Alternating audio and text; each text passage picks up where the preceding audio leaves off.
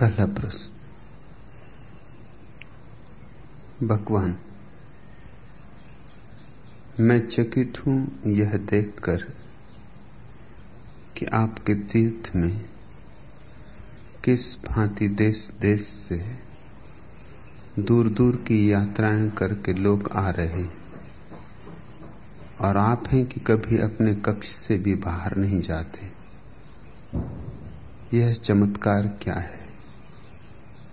समझावे प्रेम कीर्ति चमत्कार इसमें जरा भी नहीं। एस धम्मो सनातनो।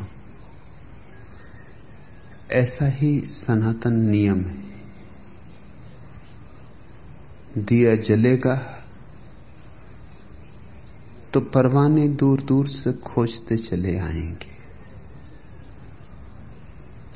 दियो को उन्हें ढूँढने नहीं जाना पड़ता दिया अपनी जगह होता है। परवाने आते और परवाने मिटने आते। दिए के साथ जलकर एक हो जाने आते। शिष्य अपनी मृत्यु खोज रहा है। अपनी मृत्यु अर्थात अहंकार की मृत्यु। शिष्य बोझिल है अपने होने से। बहुत ढो चुका भार। खींच चुका हिमालय को बहुत अपने सिर पर। निर्भर होना चाहता है। कोई चरण चाहता है जहाँ अपना सारा भार उतार कर रख सके। कोई सानिध्य चाहता है जहाँ बोध जगे, होश जगे, कि अब तक जो कांटे बोए हैं, आगे उनका बोना बंद हो जाए, क्योंकि जो हम बोते हैं, वही हम काटते हैं। कांटे बोते हैं, कांटे काटते हैं। बोते तो कांटे हैं, आशा करते हैं फूलों की। इससे निराशा हाथ लगती है। शिष्य खोज रहा है, कोई स्थल, कोई विद्यापीठ, कोई सत्संग, जहाँ फूलों के बीज कैसे बोए जाएँ, फूल कैसे उगाए जाएँ, इसकी कला सीख सके। और इस कला का पहला कदम है अपने को मिटा देना अपने को समर्पित कर देना। समर्पण से बड़ा सौभाग्य इस जगत में दूसरा नहीं। प्रत्येक व्यक्ति समर्पण को खोज रहा है। जाने अनजाने, गलत सही। जब तुम प्रेम के लिए आतुर होते हो तो तुम समर्पण के लिए आतुर हो। लेकिन प्रेम तृप्ति नहीं देगा, क्योंकि समान चेतना की अवस्था वाले दो व्यक्ति एक दूसरे के प्रति वस्तुतः समर्पित नहीं हो सकते। बुझे दिए के सामने पतंगा समर्पित भी हो तो कैसे हो? वह ज्योति ही नहीं है, जिसमें डूबा जा सके, मिटा जा सके, लीन हुआ जा सके। बुझे लोग तो बहुत मिलते हैं। तुम अपना प्रेम भी उन पर ढालते हो। पर हाथ कुछ लगता नहीं। लग सकता नहीं। तुम भी बुझे, वे भी बुझे। जहाँ एक बुझा दिया था, वहाँ दो बुझे दिए हो जाते। इसलिए प्रेम विषाद लाता है। यद्यपि प्रेम की तलाश समर्पण की थी लेकिन जल्दी ही प्रेम समर्पण की जगह। एक दूसरे पर मालकियत करने की दौड़ में परिणत हो जाता है।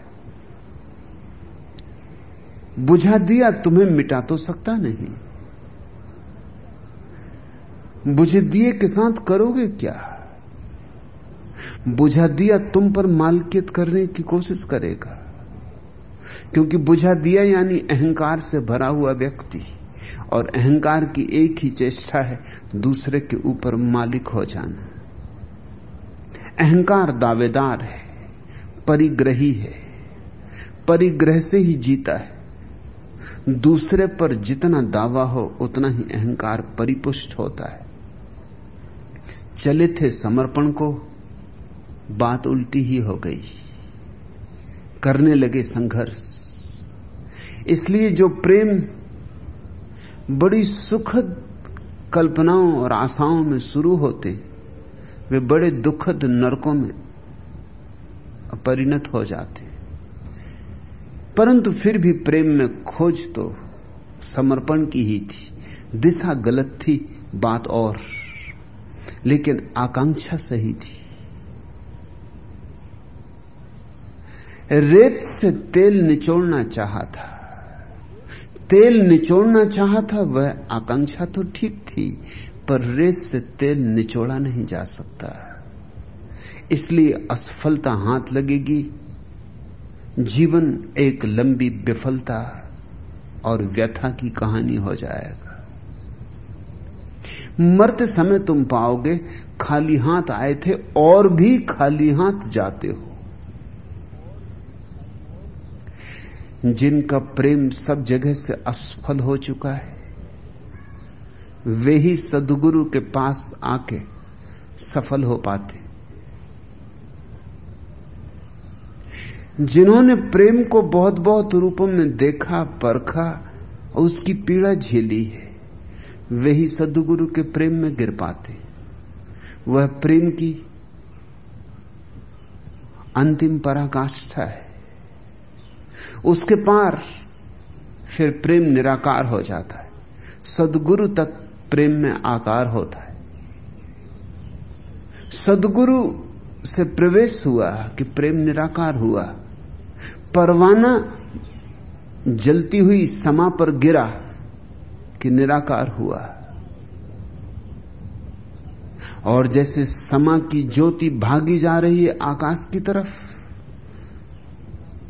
परवाना मिटा कि उसके लिए भी आकाश के द्वार खुले।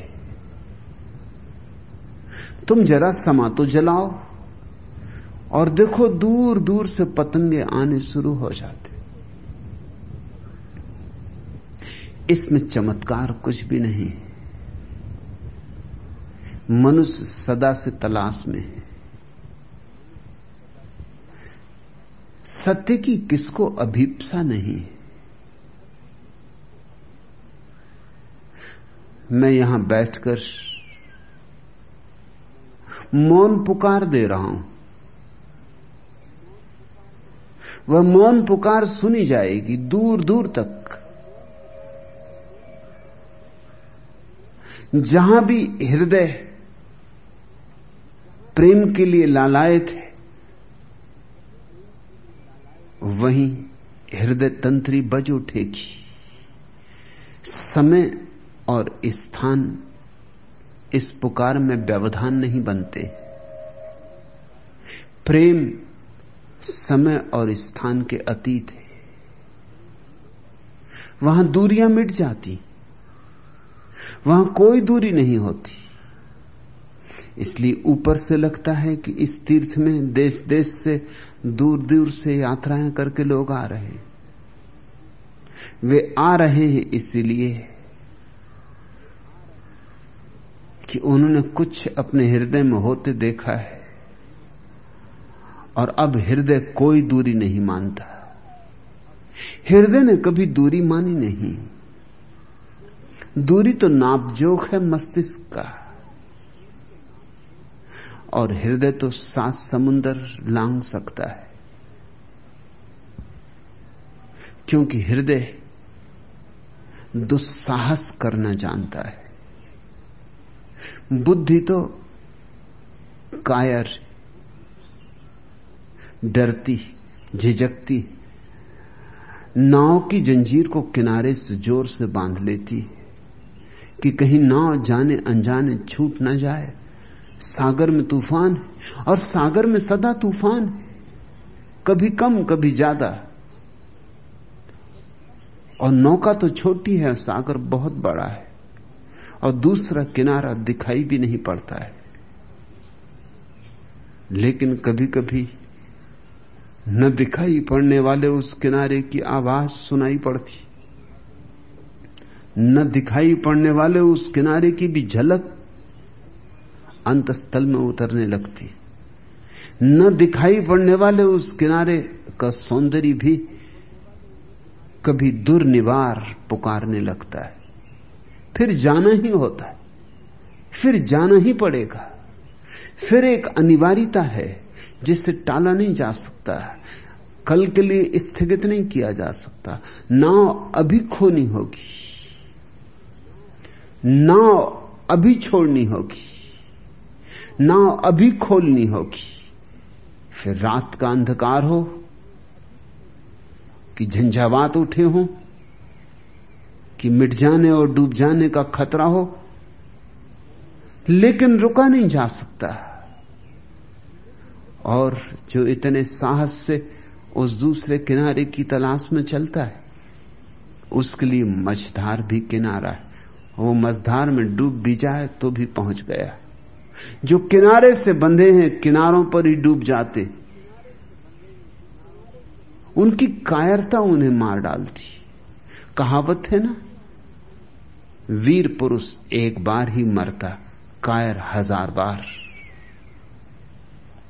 किस मरण की बात हो रही समर्पण से जो मरण घटित होता है, उसी मरण की बात है। नहीं, चमत्कार कुछ भी नहीं है। ऐसा ही सदा होता रहा। ऐसा ही सदा होता रहेगा। जिनकी तलाश है दूर से आ जाएँगे और जिनकी तलाश नहीं है, पास भी होंगे और उनके होने से कुछ भी ना होगा। एक महिला ने चार छह दिन पहले ही पत्र लिखकर पूछा कि मैं यहाँ रहूँ कि अपने देश वापस जाऊँ? क्या आप मुझे दूर मेरे देश में भी इतने ही उपलब्ध होंगे जितने यहाँ? मैंने उस, उसे उत्तर दिया कि हाँ, उतना ही जितना यहाँ। लोग तो अपना अपना अर्थ लेते हैं। मेरा अर्थ कुछ और था। उसने कुछ और अर्थ लिया। वो मैं जानता था कि वह यही अर्थ लेगी। मेरा अर्थ था कि ना तो तू मुझे यहाँ उपलब्ध है, ना तू मुझे वहाँ उपलब्ध होगी। मेरा मतलब था जितनी तू मुझे यहाँ उपलब्ध है, उतनी ही वहाँ उपलब्ध होगी। मज़े से जा। यहाँ रहना व्यर्थ। अकारण। वह समझी कि, अरे तो मैं बड़ी धन्यभागी हूँ कि जितने मुझे यहाँ उपलब्ध हैं, उतने ही वहाँ मुझे उपलब्ध होंगे। कल वह महिला ऊर्जा दर्शन के लिए आई थी। हज़ारों लोग ऊर्जा दर्शन में आए, मगर इतना बंद और किसी को मैंने नहीं पाया। इतना दूर। उसके सिर पर हाथ रखे हूँ और फासला ऐसा कि हज़ारों कोस का हाथ उसके सिर को छू रहा है, लेकिन उसका हृदय अछूता है। मैं उस पर बरस रहा हूँ, लेकिन उसका पात्र उल्टा है। लेने में भी उसे कंजूसी लोग देने में तो कंजूसी करते ही, फिर कंजूसी उनका अभ्यास हो जाती। फिर वो लेने में भी कंजूस हो जाते। फिर वो लेने में भी डरते हैं कि कहीं ऐसा ना हो कि अभी लेना पड़े और फिर कल देना पड़े। इसलिए उचित है कि लें ही ना। कहीं देने की झंझट ना आ जाए।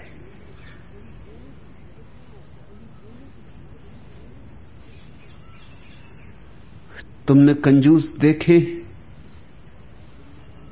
जो देने में डरते। मैं ऐसे कंजूसों को जानता हूँ जो लेने में डरते। और यह अंतर जीवन की संपदा ऐसी है कि लेने के लिए भी साहस चाहिए। क्योंकि इसे लेने का मतलब मिटना है। इससे लेने का मतलब मरना है। परवाने को ज्योति उपलब्ध हो सकती है। परमात्मा उसके लिए ज्योति के रूप में प्रकट हुआ है।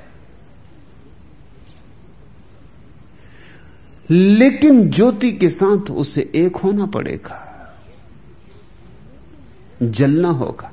ज्योति तो जल रही है। जैसी ज्योति जल रही है, इसी भांति उसे भी जलना होगा। तब दोनों में तालमेल बैठेगा। दूर और पास की बात नहीं, भूगोल की बात नहीं। वह महिला निश्चिंत जा रही कि मैं उसे उतना ही उपलब्ध रहूँगा जितना यहाँ। और मैंने जो कहा है, वो झूठ नहीं कहा। उतना ही उपलब्ध रहूँगा जितना यहाँ। मैं तो उपलब्ध हूँ यहाँ भी। लेकिन लेने की उसकी तैयारी नहीं। द्वार दरवाजे बंद किए बैठी। तो वहाँ तो और भी कस के बंद कर लेगी। जब यहाँ नहीं खुल पा रही तो वहाँ कैसे खुलेगी?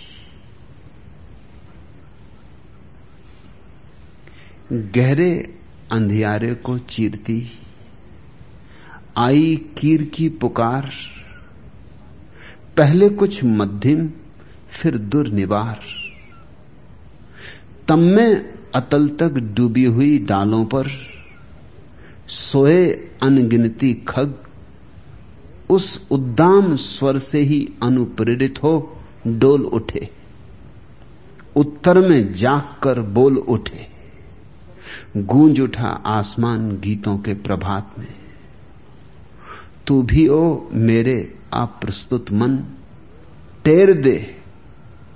घुटते तिमिर को स्वरों से बिखेर दे। अभी पल झपते ही मौन अंधियारे से तेरे अनगिनती अपरिचित सहभोगी प्रतिध्वनि उठाएँगे, गाएँगे। सुबह होती है। सूरज एक एक पक्षी को जाके जगाता तो नहीं। सुबह होती है, सूरज एक एक वृक्ष को झकझोरता तो नहीं कि जागो, सुबह हुई कि छोड़ो स्वप्न, दिन आया। इधर सूरज उगता है और अनिवार्य रूपेण वृक्ष जाग जाते पक्षियों के कंठ रात भर के विश्राम के बाद नए नए गीतों नई नई ध्वनियों नए नए संगीतों में फूट उठते हैं। सूरज कुछ कहता नहीं, मगर ये घटना घट जाती, ये चुपचाप घट जाती।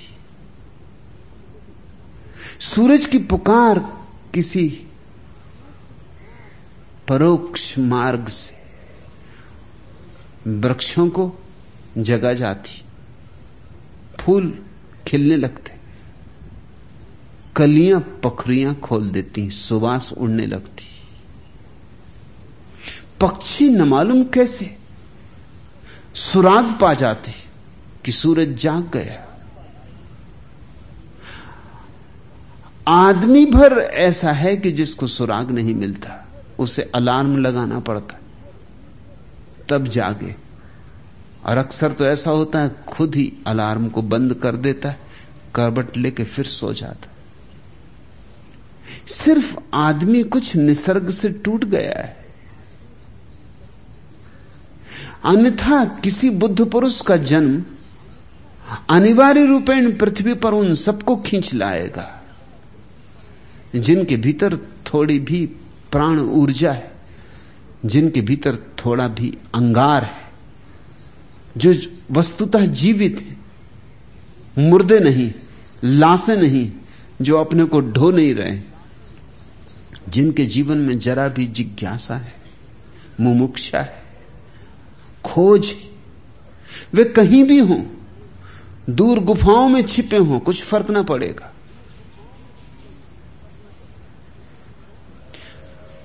बुद्धत्व का, का जन्म चेतना के जगत में सूर्योदय है। इसलिए जो वस्तुतः चेतन है वे गुनगुना उठेंगे। गहरे अंधियारे को चीरती आई कीर की पुकार पहले कुछ मध्यम फिर दुर्निवार।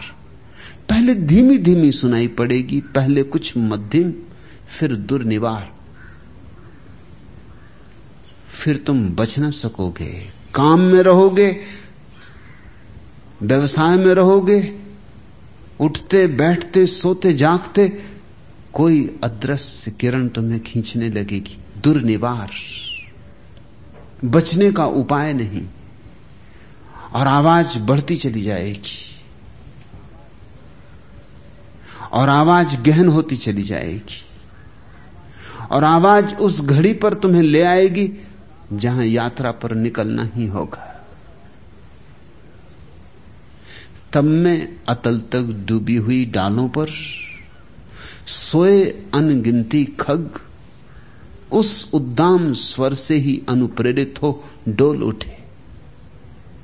उत्तर में जाग कर बोल उठे, गूंज उठा आसमान गीतों के प्रभात में। यह सहज नियम है। सोए पक्षी जाग उठेंगे?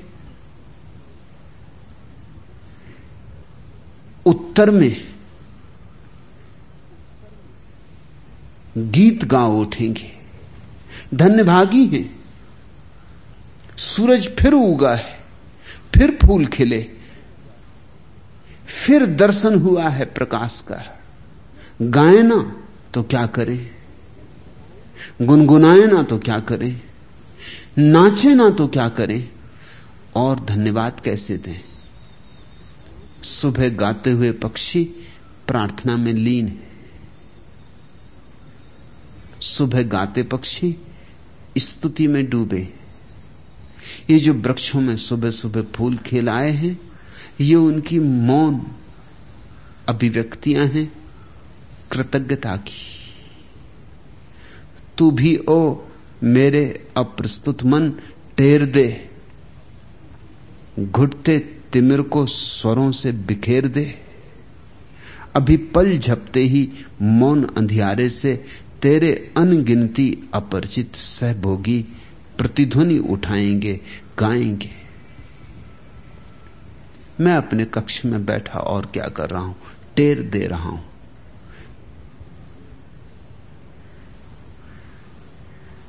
घुटते तिमिर में स्वरों को बिखेर रहा हूँ।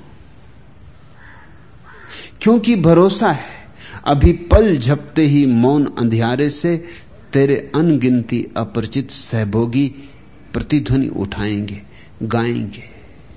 और जिन्हें सुनाई पड़ना शुरू हो गया है, वे आने लगे। और बहुत आने को हैं। असंख्य लोग आने को हैं। ये तो वसंत के अभी पहले पहले फूल हैं। लेकिन कहते हैं वसंत का पहला फूल भी खिल जाए तो वसंत आ गया। फिर पंक्तिबद्ध फूल खिलेंगे, फिर असंख्य फूल खिलेंगे, फिर गिनती करने का कोई उपाय न रह जाएगा। ये जो छोटी सी सिखाएँ अभी जली ये जो गैरिक लपटें छोटी थी, संख्या में आज यहाँ इकट्ठी हैं, इन लपटों से और लपटें पैदा होंगी, दियों से और दिए चलेंगे। ये गैरिक अग्नि सारी पृथ्वी को घेर लेगी। और चमत्कार कुछ भी नहीं। इसमें कुछ जादू नहीं है। जो होना है जैसा होना है, वैसा ही हो रहा है। इस जगत में कुछ भी अपवाद नहीं होते, इसलिए चमत्कार होते ही नहीं। जगत में तो नियम है। उस नियम का नाम ही परमात्मा है। नियम कहो, अगर गणित की भाषा का उपयोग करना है, परमात्मा कहो अगर भाव की भाषा का उपयोग करना है। मगर दोनों से इंगित एक ही की तरफ़ है।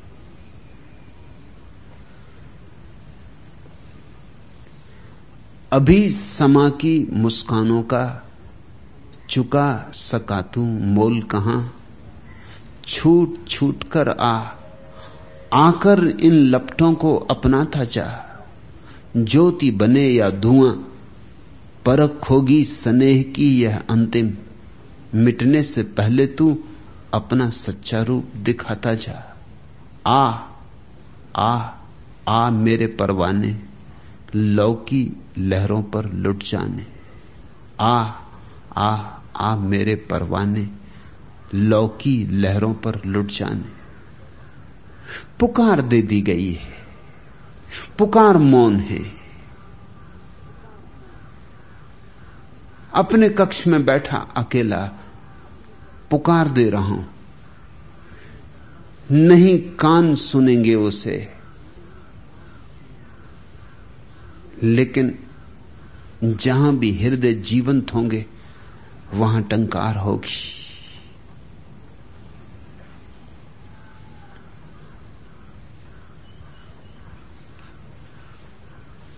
प्यार से सींचू तुझे और बीज मेरे। एक दिन तू ही बनेगा फूल। एक दिन गुणगान गाएँगे सभी ये भ्रमर तेरे। आ जुटेंगे सभी तेरे कुल। इसलिए आयास। क्योंकि होगा व्यक्त तू ही हास मधुर विकास में। इसलिए आयास। क्योंकि आलिंगन बनेगा एक दिन तू ही अनिल के पास में। देख मत तू, आज तेरी सेज मृण में है। देख मत तू, भ्रमल, भ्रमरदल किस और तन में सोच मत तू, तुझे आता है न वैसा हास। ध्यान कर, तेरी अभी कितनी नवल वह सतत चेष्टा सतत मुक्ति प्रयास, चिर उद्योग, फूटने का, विकसने का पर्व, यह संयोग।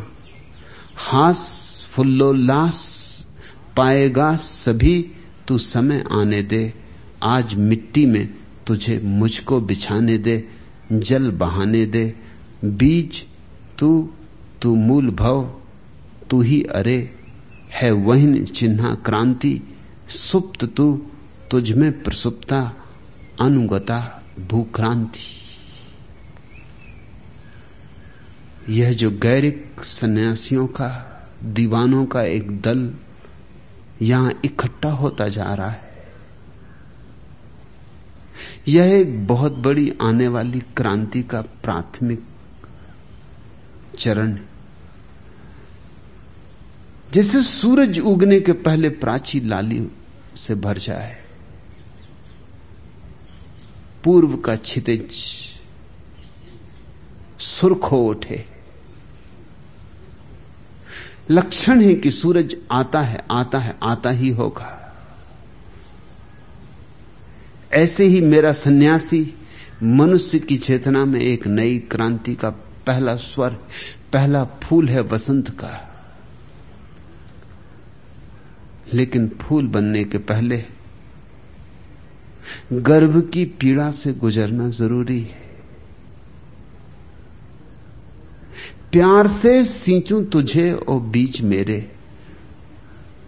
तुम्हें जब मैं सन्यास देता हूँ तो यही कह रहा हूँ, प्यार से सींचू तुझे और बीच मेरे। एक दिन तू ही बनेगा फूल। एक दिन गुणगान गाएँगे सभी ये भ्रमर तेरे। आ जुटेंगे सभी तेरे कुल, इसलिए आयास, क्योंकि होगा व्यक्त तू ही हास, मधुर विकास में, इसलिए आयास, क्योंकि आलिंगन बनेगा एक दिन तू ही अनिल के पास में।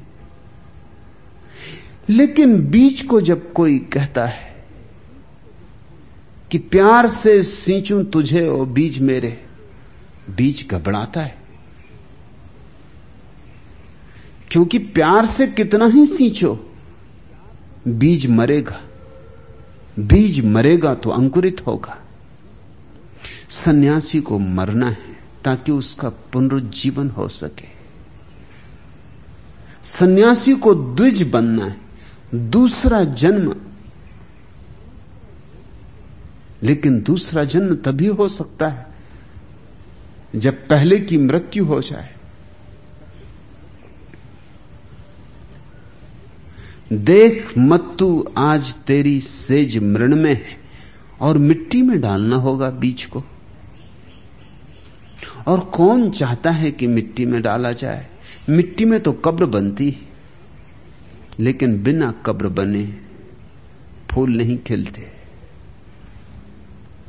देख मत्तू आज तेरी सेज मृण में है। देख मत्तू भ्रमर दर किस और तन में है? आज भंवरे कहीं और गा रहे। बीच को थोड़ी ईर्षा भी होती होगी। भंवरे फूलों पर गा रहे। भंवरों ने फूलों के पास रास रचाया। है देख मत्तू भ्रमर दल किस और तन में है? देख मत्तू आज तेरी सेज मृण में है। सोच मत्तू तुझे आता है न वैसा हास। ध्यान कर, तेरी अभी कितनी नबल वह है बीज तू नया नया है। आज तुझे हंसना भी नहीं आता। बीज हंसे कैसे? कभी बीज को हँसते देखा? हँसते हैं फूल। यद्यपि फूल बीज में ही छिपे। बीज संभावना है। फूल सत्य हो गए। जब तुम मेरे पास आते हो एक संभावना की तरह आते हो। इस संभावनाओं से भरे हुए तुम्हारे जीवन को तुम पहचान भी नहीं सकते आज कि क्या है, क्योंकि संभावना दिखाई नहीं पड़ती, हाथ में पकड़ में नहीं आती।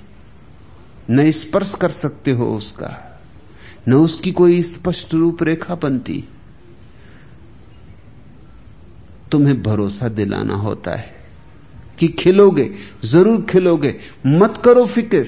आज जो मिट्टी की सेज तुम्हें दी जा रही है, वही तुम्हें आकाश में उठने का कारण बनेगी। वही मिट्टी तुम्हें आकाश में उठाएगी, हवाओं में नचाएगी, चाँद तारों से गुफ्तगु कराएगी। और आज तो मिटना है, मृत्यु है जो, कल वही महाजीवन होगा। और यही भमरे जो आज किन्हीं और फूलों के पास नाच रहे हैं। कल तुम्हारे पास भी नाचेंगे। ये कल गुनगुन तुम्हारे पास भी करेंगे। तुम्हारी सुगंध फूटने दो। कठिन है प्रक्रिया मृत्यु की। अहंकार को गलाना बहुत मुश्किल है। इसलिए थोड़े से ही लोग सन्यास का साहस कर पाते सतत चेष्टा, सतत मुक्ति प्रयास, चिर उद्योग, फूटने का, विकसने का पर्व, यह संयोग।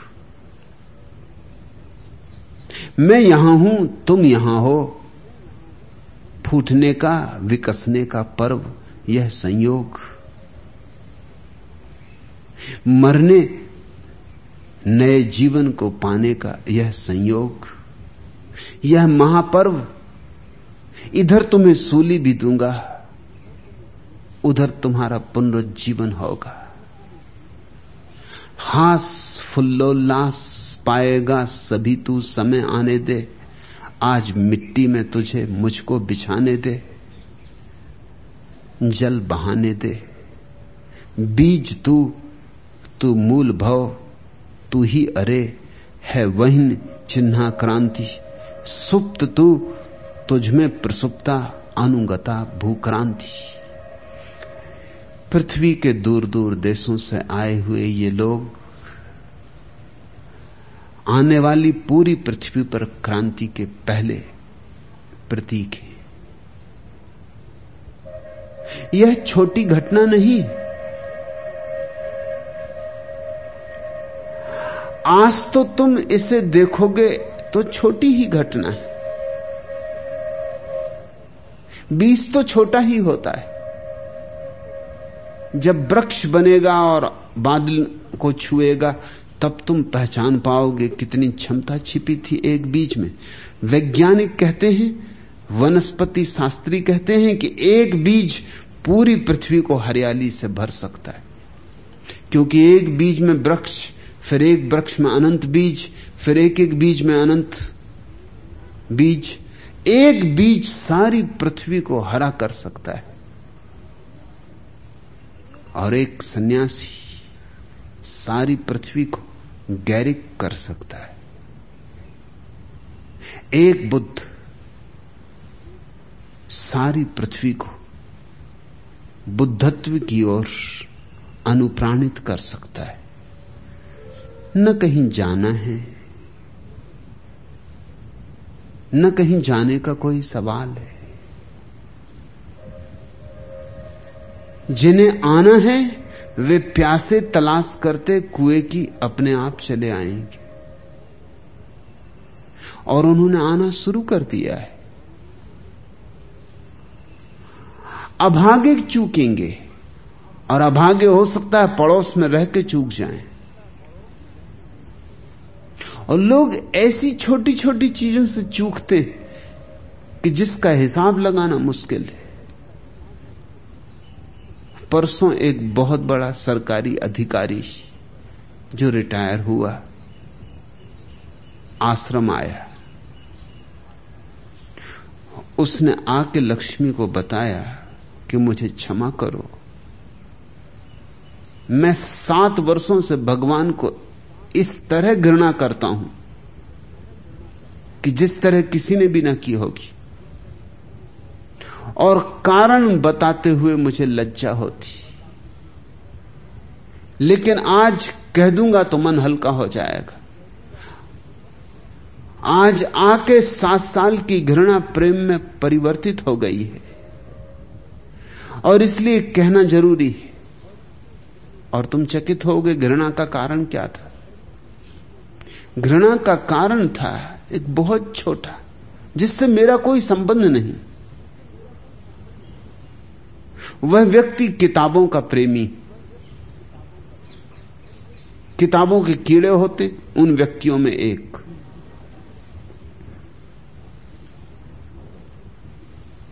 बंबई की जिस किताब की दुकान पर वो जाए, जो भी अच्छी किताबें उसे पसंद आए, दुकानदार कहे, छूना मत।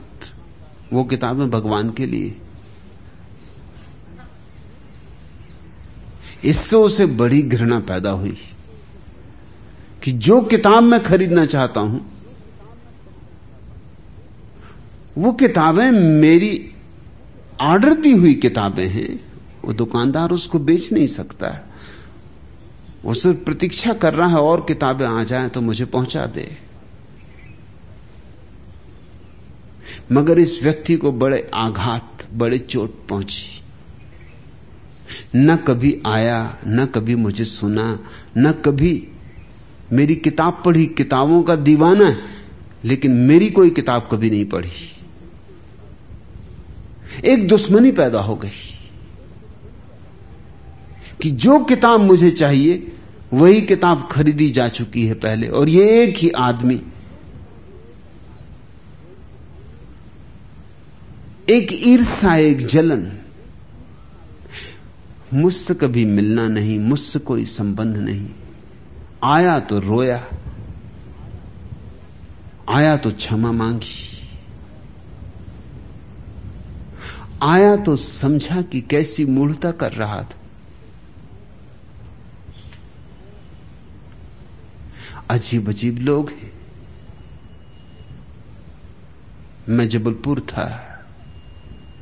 एक महिला ने मुझे आके कहा कि मेरे पति, आपकी हर बात से राज़ी। सिर्फ़ आपके कुर्थे की जो बाह है, वो बहुत ढीली। उससे उन्हें नाराज़ की। वो आपके कुर्ते की बाह को बर्दाश्त नहीं कर सकते। तब से तुम देखते हो मैंने बाह कुर्ते की छोटी कर ली, मगर वो अभी तक नहीं आए। आज दस साल हो गए। उनकी पत्नी को मैंने खबर भिजवा दी कि कुर्ते की बाह छोटी कर ली। तुम्हारे पति की प्रतीक्षा कर रहा हूँ। लोग बहुत बेबूझ है। दूसरों के लिए नहीं, खुद के लिए ही बेबूझ है। उनकी खुद की समझ के बाहर वो क्या कर रहे हैं? अब मेरी कुर्ते की बाह ढीली है या नहीं है? इससे क्या लेना देना है? लेकिन नहीं, उससे उन्हें अड़चन हो गई।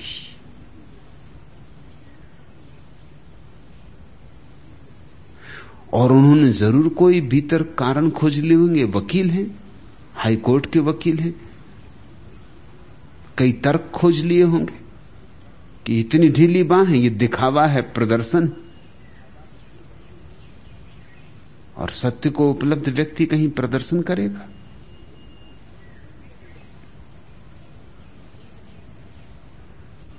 और ये तो साधारण लोगों की बातें नरेंद्र ने एक प्रश्न पूछा है कि रामकृष्ण की अंतिम घड़ी मरण का क्षण आ गया है। रामकृष्ण के गले में कैंसर हो गया था। बोलना मुश्किल हो गया था। जैसे रमन को हुआ, वैसे ही रामकृष्ण को हुआ था। भोजन बंद हो गया था। पानी भी नहीं पी सकते थे। मृत्यु अब आई, तब आई। सारे शिष्य इकट्ठे दुख में, पीड़ा में, गहन संताप में डूबे। विवेकानंद रामकृष्ण के खाट के पास ही बैठे और तुम चकित होगे कि विवेकानंद के मन में क्या प्रश्न उठा कि यह आदमी सच में भगवान है या नहीं? पहली तो बात यह कि भगवान को कैंसर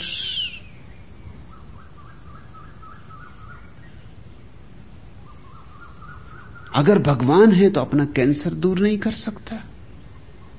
और जो अपना कैंसर दूर नहीं कर सकता, वो क्या दुनिया को मुक्ति देगा? मगर फिर भी मैं मान लूँगा कि भगवान है, क्योंकि इन्होंने मुझसे कहा था कि मैं भगवान का अवतार हूँ।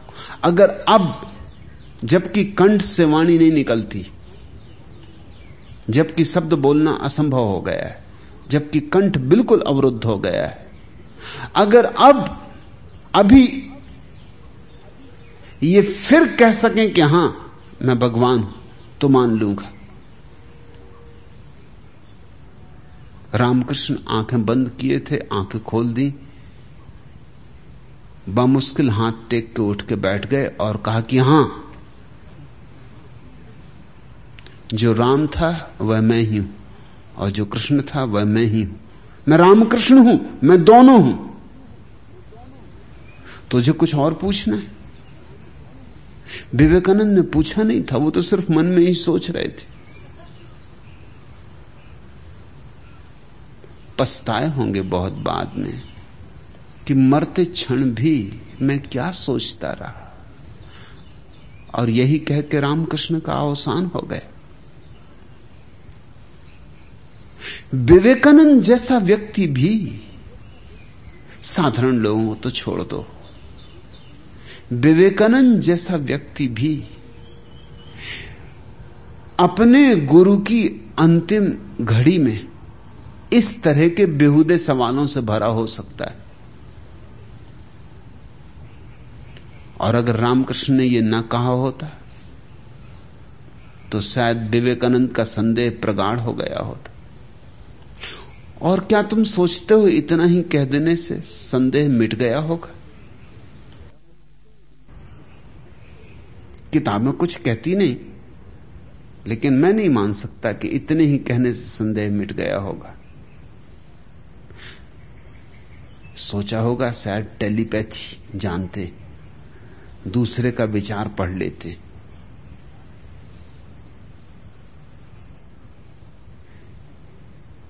इसमें कौन सी खास बात है? जादूगर कर देते हैं।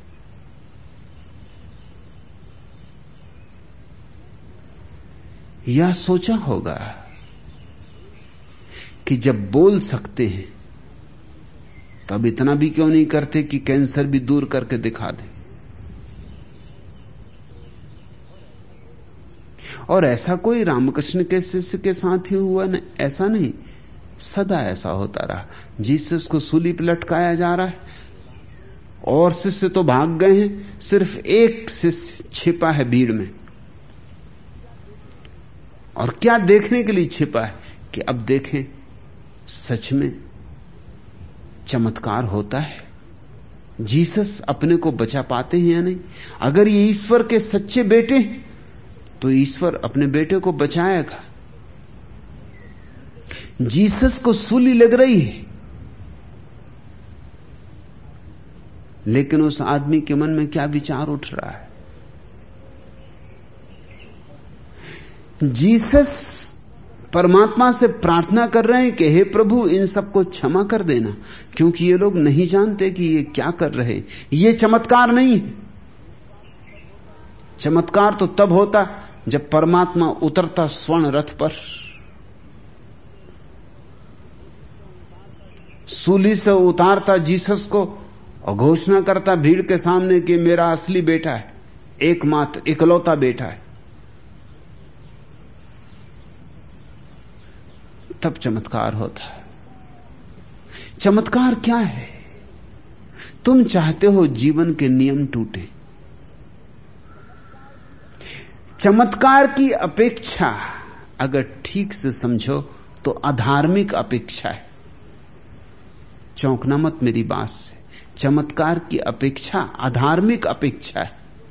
धार्मिक व्यक्ति तो मानता है कि जीवन नियम है। बुद्ध ने तो धर्म का अर्थ ही नियम किया है। वही उसका अर्थ है भी। वही वेद कहते हैं, धर्म यानी रित। धर्म यानी परम नियम, शाश्वत नियम, जिससे जगत चलता है। इस नियम में कभी कोई भेद नहीं आता। निरपेक्ष यह नियम अपनी गति करता है। यह पक्षपात नहीं करता। चमत्कार का तो अर्थ होगा पक्षपात। जो किसी के लिए नहीं किया गया था, वो जीसस के लिए किया जाए तो चमत्कार। और तुम सोचते हो कि जो लोग चमत्कारियों के पास इकट्ठे हो जाते हैं, ये धार्मिक है। इनकी अपेक्षा ही अधार्मिक है। किसी के हाथ से राख निकल आई। बस चमत्कार हो गया। एक मित्र ने मुझे लिखा है। वो मेरे भक्त थे और उनकी पत्नी सत्य साईं बाबा की भक्त उन दोनों में सदा विवाद होता रहता है कि कौन सही?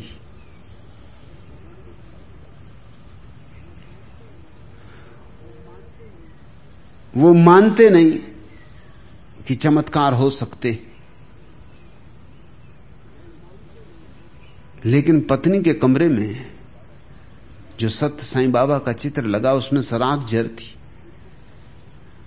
उनको शक है कि इसमें कुछ धोखाधड़ी, कि फ्रेम में पहले से ही राख भरी है, कि कुछ और मामला है। डॉक्टर हैं।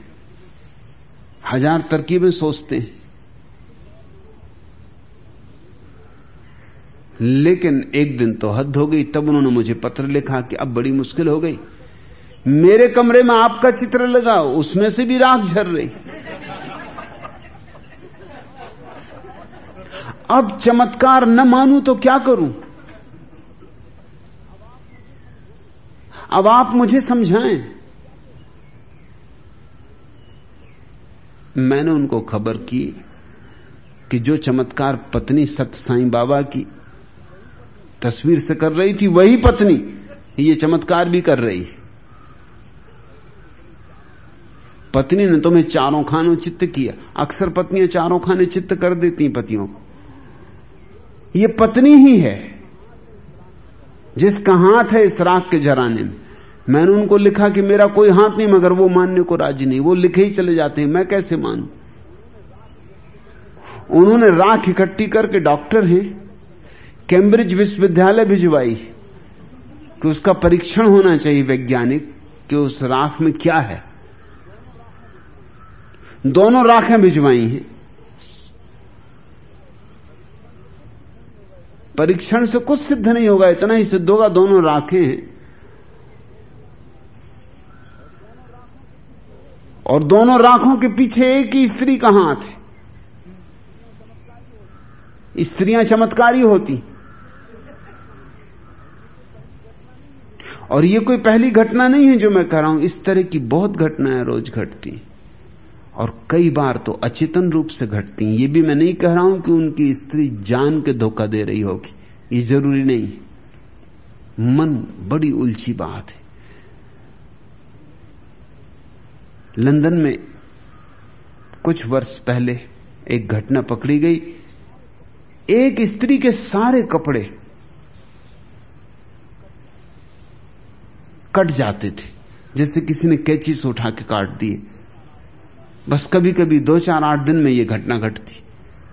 ज़िंदगी मुश्किल हो गई। अगर सारे कपड़े कट जाएँ, बंद अलमारी के भीतर के कपड़े कट जाएँ, बंद सूटकेस के भीतर के कपड़े कट जाएँ तो भूत प्रेत के सिवा और क्या इसकी व्याख्या हो सकती। बहुत झाड़ फूंक वाले बुलाए गए, तंत्र मंत्र वाले बुलाए गए, कोई सफल नहीं हुआ। और तब एक जासूस ने पति को कहा कि अगर मुझे एक मौका दें, उसने कहा, तुम क्या करोगे? ये कोई जासूसी का काम नहीं। उसने कहा, सिर्फ़ मुझे एक मौका दें। एक सात दिन का समय मुझे दें और कुंजी मुझे दें घर की। सात दिन मेरा आना जाना रात, बेवक्त, वक्त मुझे छोड़ दें, पूरा स्वतंत्र। एक मौका, और कोई उपाय नहीं था, मौका दिया गया और मामला क्या पाया गया? रात वह स्त्री नींद में उठ के, नींद में ही अपने कपड़े काट डालती थी। सुबह उसे भी होश नहीं रहता था कि उसने स्वयं कपड़े काटे। इसलिए तुम उसे दोषी नहीं ठहरा सकते। जान के वो नहीं कर रही थी। ये निद्रा में ही किया गया मामला था। सौ में से दस आदमी नींद में काम कर सकते। दस, छोटी संख्या नहीं, सौ में से दस दस में से एक। दस में से एक आदमी नींद में चल सकता है, नींद में काम कर सकता है। और ऐसे काम कर सकता है जिनके लिए सुबह उसे खुद भी याद नहीं रहेगी। न्यूयॉर्क में एक आदमी अपनी छत से दूसरे की छत पर कूद जाता था। और न्यूयॉर्क की छत, पूना की छत नहीं। कोई मकान सौ मंजिल, कोई मकान नब्बे मंजिल अपने मकान की छत से दूसरे मकान की छत पर कूद जाता था? नींद में। दूरी इतनी थी कि बंदर भी कूदने में झिझकते थे। और कोई आदमी कूद सकता है, ये तो किसी को भरोसे नहीं आ सकता था। रोज रात धीरे धीरे खबर फैलने लगी, पड़ोस में रोज रात सैकड़ों लोगों की भीड़ इकट्ठी हो जाती नीचे। काफ़ी फासला, सौ मंजिल नीचे। भीड़ इकट्ठी। लोग बिल्कुल श्वास बंद करके देखते रहते, कब वो आदमी आए। बारह और एक बजे के बीच में वो आदमी आता अपनी छत पर। बस आता अपनी छत से दूसरी छत पर कूदता। दूसरी छत पे चक्कर लगाता थोड़ी देर, फिर वापस अपनी छत पे कूदता, कमरे में जाकर सो जाता। भीड़ बढ़ती गई। एक दिन तो इतनी भीड़ इकट्ठी हो गई कि हज़ारों लोग, और जब वो आदमी छत पे आया तो जैसे किसी हीरो को देख के जनता एकदम ताली पीट दे और शोरगुल मचा दे। वो आदमी छलांग लगाने को था कि लोग एकदम आनंद उल्लास में ज़ोर से आवाज़ कर दिए। आवाज़ से उसकी नींद टूट गई। नींद टूटते ही वो आदमी छलांग नहीं लगा पाया। सौ मंजिल मकान से नीचे गिर गया। मर गया। मार डाला उस आवाज़ ने। नींद में ही घट सकती थी वह घटना। जागरण में तो वो भी साधारण आदमी था। मैंने उनको लिखा कि तुम जरा अपनी पत्नी की जाँच पड़ताल करो। बच्चे उनके हैं नहीं, घर में दो ही व्यक्ति, पति और पत्नी। पत्नी ही गिरा रही होगी राह साईं बाबा से। और अब तुमको हराने के लिए उसने आखिरी उपाय खोजा है। तुम चमत्कार नहीं मानते? अब तो मानोगे? तुम्हारे गुरु की ही फ़ोटो से लो, गिर जाती राख। और उन्होंने मुझे लिखा कि एक और हैरानी की बात है कि सत्य साईं बाबा की तस्वीर में तो फ्रेम है। तो यह हो भी सकता है सक की फ्रेम में थोड़ी राख छिपाई गई हो। लेकिन मेरी टेबल पर आपकी जो तस्वीर है, उसमें कोई फ्रेम नहीं। बिना फ्रेम की तस्वीर, उसमें से राख गिर रही है। अब तो चमत्कार मानना ही होगा। मैंने उनको कहा कि तुम्हारी पत्नी ने तुम्हें हराया। सवाल सत्य साईं बाबा को मानने का नहीं, सवाल चमत्कार को मानने का है। चमत्कार होते ही नहीं। जीवन अपने नियम से ही चलता है। और अगर कभी तुम्हें लगे कि कोई चमत्कार हो रहा है तो इतना ही जानना कि तुम्हें पूरे नियम का पता नहीं। इतना ही जानना कि नियम के और भी पहलू हैं जो तुमसे अपरिचित हैं। बस। मगर नियम के विपरीत न कुछ कभी हुआ है, न कभी कुछ हो सकता है। इसलिए प्रेम कीर्ति, यह कोई चमत्कार नहीं, दिया जला है, परवाने आने शुरू हो गए माली मौजूद हो गया है, बीज आतुर हुए हैं कि उन्हें भी फूल होने का अवसर मिले। यह एक अपूर्व संयोग है। इस संयोग का उपयोग कर लो। सतत चेष्टा, सतत मुक्ति प्रयास, चिर उद्योग, फूटने का, विकसने का पर्व, यह संयोग।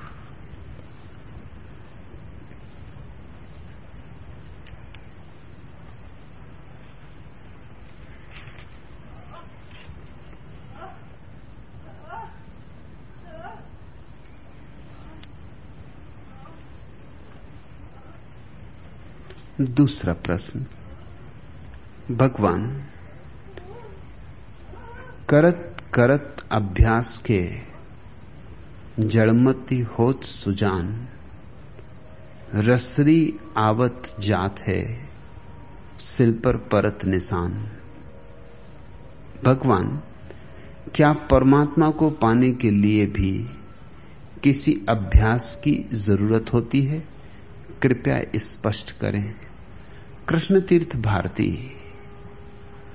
परमात्मा को पाने के लिए तो किसी अभ्यास की कोई ज़रूरत नहीं होती, लेकिन अहंकार को मिटाने के लिए बहुत अभ्यास की ज़रूरत होती। ऐसा समझो कि तुम एक कुआ खोदना चाहते हो। जल पाने के लिए तो किसी अभ्यास की कोई ज़रूरत नहीं होती, जल की धारा तो सतत भूमि के नीचे बह ही रही। लेकिन जल की धारा और तुम्हारे बीच में जो मिट्टी और पत्थरों की परतें, उनको तोड़ने के लिए अभ्यास की ज़रूरत होती। तुम भी हो, प्यासा भी मौजूद है और पानी भी मौजूद है, मगर दोनों के बीच में मिट्टी की परतों की एक लंबी दीवार है। खोदना पड़ेगा। पहले कंकड़ पत्थर हाथ आएँगे, कूड़ा कच, करकट हाथ आएगा। थक न जाना, हार न जाना, निराश न हो जाना, हताशा न ले लेना। फिर सूखी मिट्टी हाथ आएगी। घबरा मत जाना कि ऐसी सूखी मिट्टी में कहा जल के स्रोत होंगे। खोदते जाना, फिर गीली मिट्टी हाथ आएगी। खोदते जाना। फिर जल के झरने फूटने लगेंगे, मगर गंदे होंगे। पीने योग्य नहीं होगा पानी अभी। खोदते जाना। जल्दी ही तुम उस जगह पहुँच जाओगे, जब स्वच्छ झरने उपलब्ध हो जाएँगे। लेकिन पानी को पाने के लिए कोई प्रयास नहीं किया गया। इसे याद रखना। प्यास भी थी पानी भी था, लेकिन दोनों के बीच में व्यवधान था।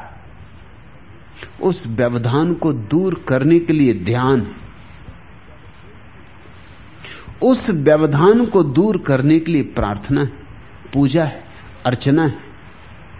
उस व्यवधान को दूर करने के लिए साक्षी का उपाय विपස්සना की पद्धति है। जागरूक होने के नियम विधियाँ योग है, तंत्र है, भक्ति है। लेकिन तुमने जो पद उद्धृत किया है, उसके अर्थ गलत हो सकते करत करत अभ्यास के जड़मती होत सुजान। अभ्यास करने से जड़मती सुजान नहीं हो सकता। अभ्यास करने से जड़मती चालाक हो जाएगा। चालबाज हो जाएगा। लेकिन मौलिक जड़ता नहीं टूटेगी। अगर सच में जड़मती था तो जितना अभ्यास करेगा, उतना ही जड़मती आच्छादित हो जाएगी। सुंदर परिधान पहन लेगी। मगर मूल में कोई अंतर नहीं हो सकता। तुम अगर ईंट को घिसते रहो घिसते रहो घिसते रहो तो भी दर्पण नहीं बनेगा। इसलिए जैन फकीर रिंजाई जब साधना में लीन था तो एक दिन उसका गुरु आया। बीस वर्ष से साधना में लीन था। उसका गुरु आया और उसके सामने ही बैठ के एक ईंट पत्थर पे घिसने लगा। रिंझाई को बड़ा क्रोध आया। स्वभाव था, कोई और हो तो माफ़ भी कर दो, ये बूढ़े गुरु को क्या सूझा? मैं ध्यान कर रहा हूँ, अब तुम सोचो थोड़ा, तुम ध्यान कर रहे हो। कृष्ण तीर्थ भारती ध्यान कर रहे हो, मैं एक ईंट लेके सामने बैठ के घिसने लगूं। तो वैसी तो ध्यान मुश्किल से लगता है। लगते ही कहाँ? हज़ार विचार चलते हैं और सामने कोई ईंट घिसे तो दांत तक किरकिराने लगेंगे। कसमसी छूटेगी, क्रोध जगेगा और गुरु था कि घिसे ही गया। थोड़ी देर तो बर्दाश्त किया रिंझाई ने, फिर आँख खोली और कहा कि, मानुभाव, आप ये क्या कर रहे हैं? गुरुदेव, ये आपको क्या हुआ बुढ़ापे में? दूसरे अगर आके शैतानी भी करें और ध्यान में बाधा भी डालें, ये मैं सुनता आया हूँ कि शैतान ध्यान में बाधा डालता ये मैंने कभी नहीं सुना कि गुरु, स्वयं गुरु ध्यान में आके बाधा डालते।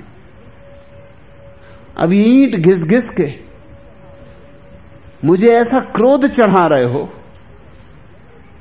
कि थोड़ी बहुत शांति जम रही थी, वो भी उखाड़ दी। अब एक ही विचार चल रहा है भीतर की कब दुष्ट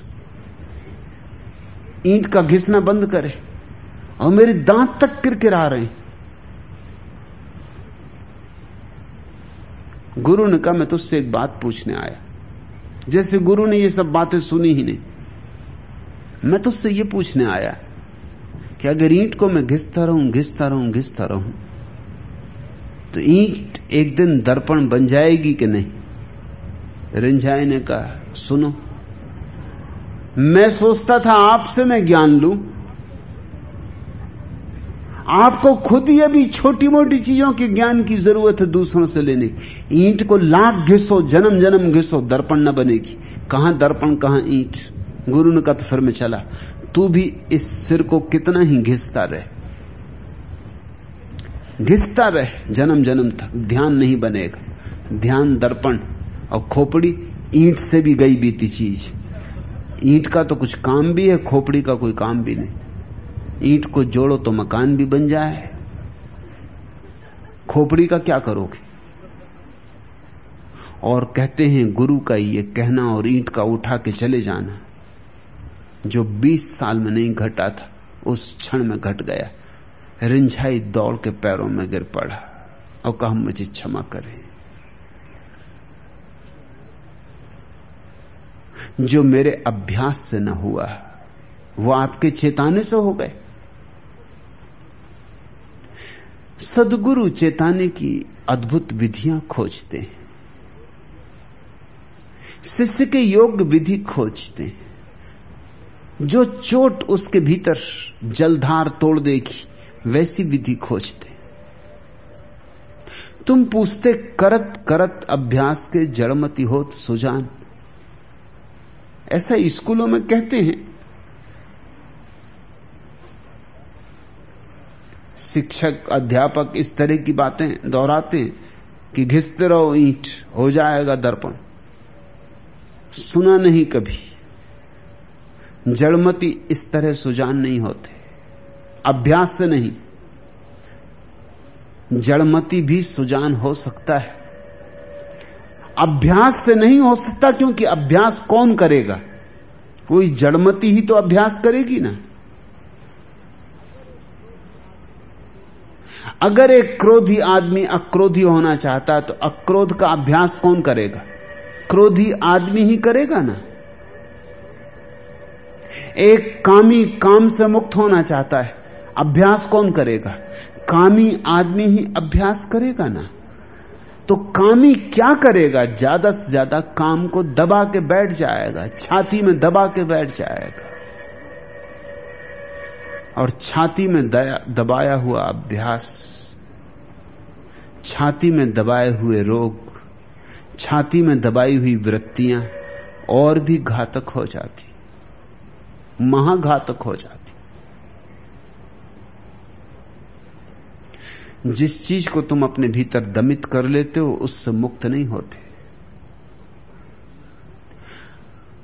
हाँ, मूर्खों को भी सजा बजा के खड़ा कर दिया जा सकता है। और ऐसे ही मूर्ख बहुत से महापंडित समझे जाते। बुनियादी रूप से मूढ़ लेकिन पांडित्य का आवरण है। उस आवरण से संसार को धोखा हो सकता है, लेकिन परमात्मा को तुम धोखा ना दे पाओगे। और गहरे में तुम तो जानते ही रहोगे, तुम अपने को कैसे भुला पाओगे कि तुम जड़ बुद्धि हो। और ये सब अभ्यास जड़ बुद्धि का ही अभ्यास है। कट घरे में खड़े मुल्ला नसरुद्दीन को संबोधित करते हुए जज ने कहा, बड़े मियाँ, तुम्हें बार बार कचहरी आते शर्म नहीं आती? मुल्ला नसरुद्दीन ने इत्मीनान से जज की ओर उन्मुख होकर उत्तर देते हुए कहा, हुजूर, मैं तो कभी कभी आता हूँ, मगर आप तो रोज आते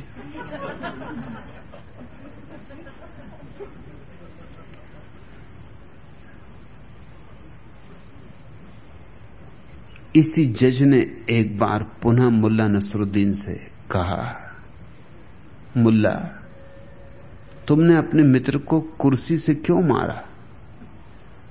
नसरुद्दीन ने बड़ी मासूमियत से कहा, हुजूर, मेज मुझसे उठाई ना गई।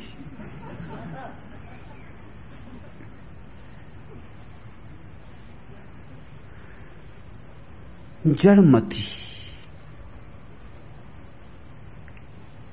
तो जड़मती ही है। अभ्यास से नहीं होगा। फिर क्या हो, किया जाए? क्या जड़मती के लिए कोई उपाय ही नहीं? नहीं उपाय। जागरण हो साक्षी भाव। तुम अपनी बुद्धि की जड़ता को भीतर बैठकर देखो भर, दृष्टा बनो। कुछ करो मत। करोगे तो ईंट घिसोगे। करोगे तो अभ्यास हो जाएगा। करने से कुछ लाभ ना होगा। करो ही मत कुछ, क्योंकि करने में तुम्हारी जड़मती का ही हाथ होगा। करते तो तुम्हारी बुद्धि से ही निकलेंगे। एक जैन मुनि शाकाहार के संबंध में प्रवचन दे रहा था। बड़ी प्रशंसा कर रहा था पशु पक्षियों की कि उनमें भी आत्मा है, उनमें भी जीवन है। और जो दूसरे को दुख देगा, वो खुद दुख पाएगा। मुल्ला नसरुद्दीन सुन रहा था, एकदम खड़ा हो गया। उसने कहा, आप बिल्कुल ठीक कहते एक बार एक मछली ने मेरे प्राण बचाए थे। मुनि तो बहुत आनंदित हुआ, मुल्ला को पास बिठाया, पीठ थपथपाई और लोगों से कहा, देखो, प्रत्यक्ष प्रमाण। और तुम मछलियों को खाते हो। मुल्ला से कहा, तू मेरे पास ही रुक। तू प्रत्यक्ष प्रमाण जब भी मुनि प्रवचन देते, मुल्ला को दिखाते कि, देखो, ये मुल्ला क्यों मुल्ला कहो लोगों से। मुल्ला कहता कि मछली ने एक बार मेरी जान बचाई थी। कई दिन बीत गए, एक दिन मुनि ने पूछा, लेकिन तुम जरा विस्तार से तो कहो, कब बचाई थी, कैसे बचाई थी? मुल्ला ने कहा, वो आप न पूछे तो ठीक। एक बार मैं बिल्कुल भूखा था।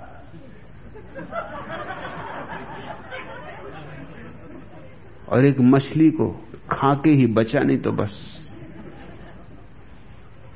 जान गई ही गई थी। मैं मछली का बहुत ऋणी।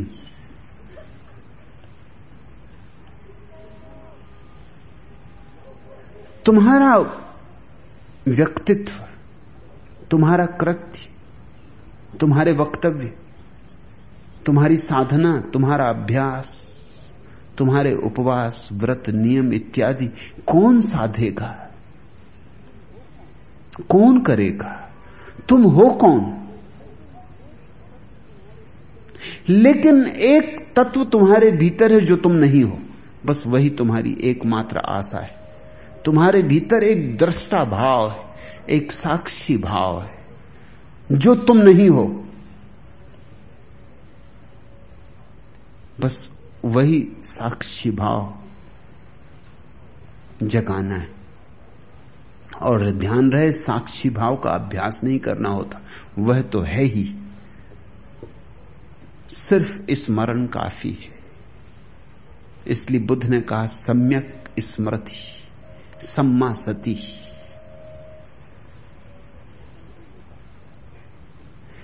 संतों ने कहा है सुरति। जॉर्ज गुरजीएफ कहता था, सेल्फ रिमेंबरिंग। अभ्यास नहीं, सिर्फ़ आत्मस्मरण। राह पर चल रहे हो? अपने को चलता हुआ देखो। बैठे हो, अपने को बैठा हुआ देखो। भोजन कर रहे हो, अपने को भोजन करता हुआ देखो। बोल रहे हो, बोलता। सुन रहे हो, सुनता। ऐसा अपने को देखो, जैसा हो रहा है, वैसा अपने को देखो। रात बिस्तर पर लेटते लेटते अपने को बिस्तर पर लेटते देखो। झपकी आने लगी।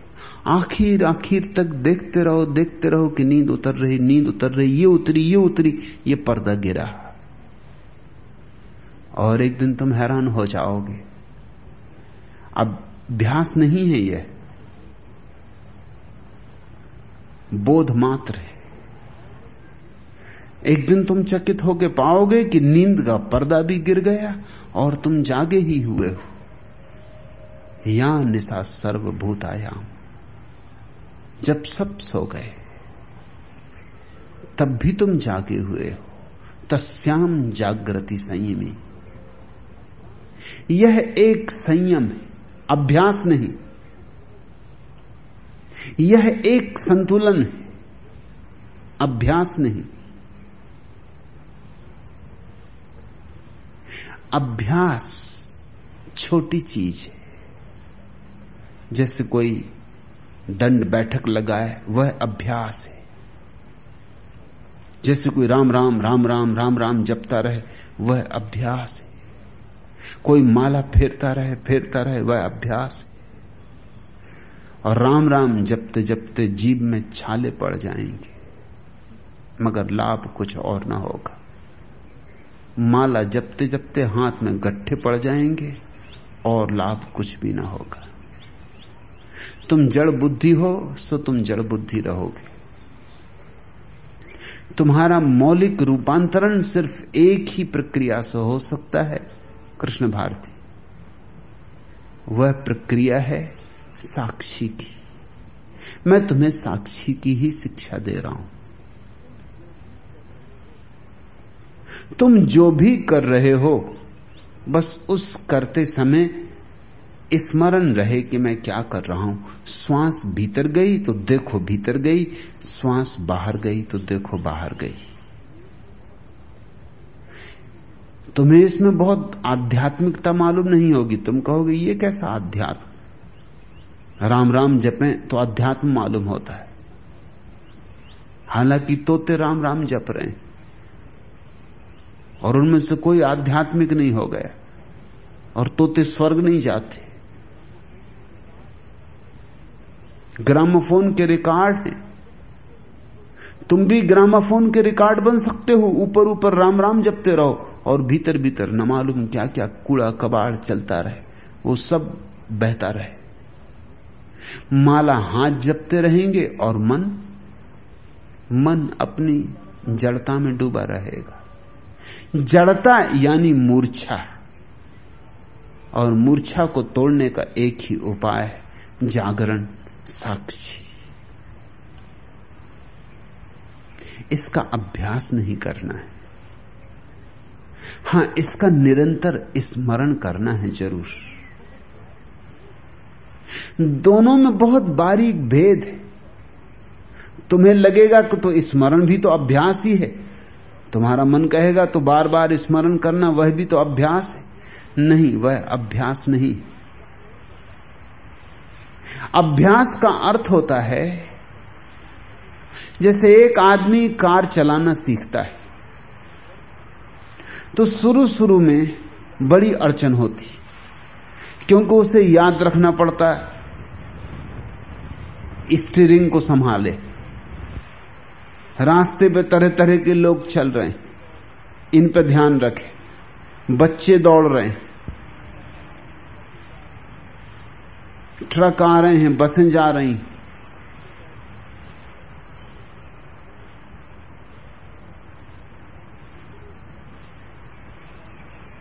इतना रास्ता चल रहा है, इस सब का ध्यान रखें कि कहीं चूक ना हो जाए। जरा चूक हुई कि गए। इधर एक्सीलरेटर का ध्यान रखे कि एक पैर एक्सीलरेटर पर है। इधर ब्रेक का ध्यान रखे कि दूसरा पैर ब्रेक पर है। इधर गियर का ध्यान रखे कि अब गियर बदलना है। इतनी चीज़ों को एक साथ ध्यान रखना बड़ा मुश्किल मालूम होता है। इसलिए शुरू शुरू में ड्राइविंग सीखने वाले को पसीना पसीना हो जाना पड़ता है। फिर धीरे धीरे अभ्यास हो जाता है। फिर पैर संभाल लेता है एक्सीलरेटर को। फिर तुम्हें संभालने की ज़रूरत नहीं रहती। हाथ संभाल लेते हैं स्टीयरिंग को, तुम्हें संभालने की ज़रूरत नहीं रहती। तुम सिगरेट पियो, फिल्मी गाना गाओ, कार में रेडियो हो तो रेडियो सुनो, मित्र बैठा हो तो गपशप करो फिर तुम्हें कोई ध्यान देने की ज़रूरत नहीं, यंत्रवत हो गया कार का चलाना। जो चीज़ अंततः यंत्रवत हो जाए, उसकी प्रक्रिया का नाम अभ्यास है। और जो चीज़ कभी यंत्रवत ना हो, उस प्रक्रिया का नाम साक्षी भाव है। इसलिए दोनों का भेद को तुम ठीक ठीक समझ लेना। अभ्यास हमेशा हर चीज़ को यंत्रवत कर देता है। और जो चीज़ यंत्रवत हो जाती है, वही तुम बेहोशी में करने लगते हो। होश की ज़रूरत नहीं रह जाती। लेकिन साक्षी भाव को कभी बेहोशी में नहीं किया जा सकता। साक्षी भाव और बेहोशी में कैसे करोगे? ऐसा अभ्यास कभी नहीं हुआ साक्षी भाव का कि कोई बस बेहोशी में साक्षी बना रहे। साक्षी और बेहोशी तो विपरीत। इसलिए इसको तुम व्याख्या समझो। जिस चीज़ के अंतिम परिणाम जड़ता होती हो, वो अभ्यास।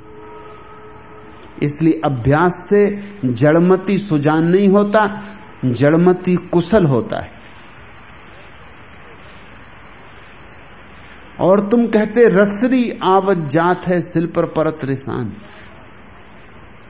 हाँ, रस्सी ज़रूर बार बार आती है कुएँ पर तो सिल पर निशान पड़ जाते। मगर ध्यान ऐसे निशानों का नाम नहीं। रस्सी बार बार आएगी, जाएगी तो निशान तो पड़ेंगे।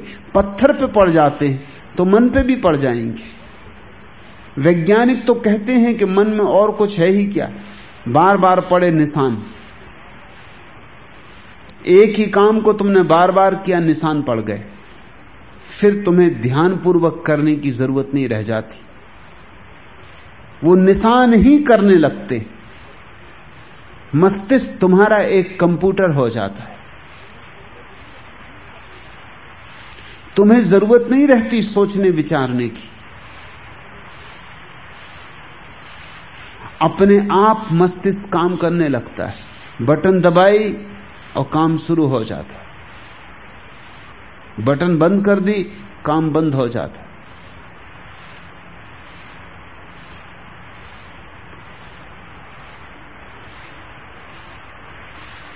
तुमने नाम सुना होगा डॉक्टर हरि सिंह गौर का। उन्होंने सागर विश्वविद्यालय का निर्माण किया। वो हिंदुस्तान के बड़े से बड़े वकीलों में एक थे।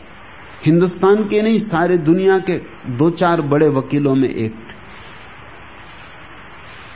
सारी दुनिया में उनके ऑफ़िस थे, पेकिंग में, दिल्ली में, लंदन में।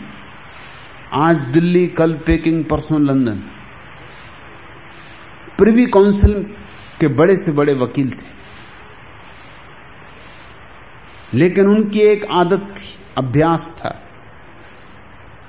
तुम्हारी भी इस तरह की आदतें होंगी, ख्याल करोगे तो समझ में आ जाएँगी। जैसे किसी आदमी को कुछ सोच विचार करना हो तो वो सिर खुजलाने लगता है। बस उसका हाथ पकड़ लो, सिर न खुजलाने दो, वो बड़ी मुश्किल में पड़ जाएगा। वो सोच ही विचार नहीं पाएगा। वो कहेगा, मेरा हाथ छोड़ो। नहीं तो मेरा सब सोच विचार खराब हुआ जा रहा है। वो यंत्रवत आदत है। किसी आदमी को सोचना हो सिगरेट को जला लेता है।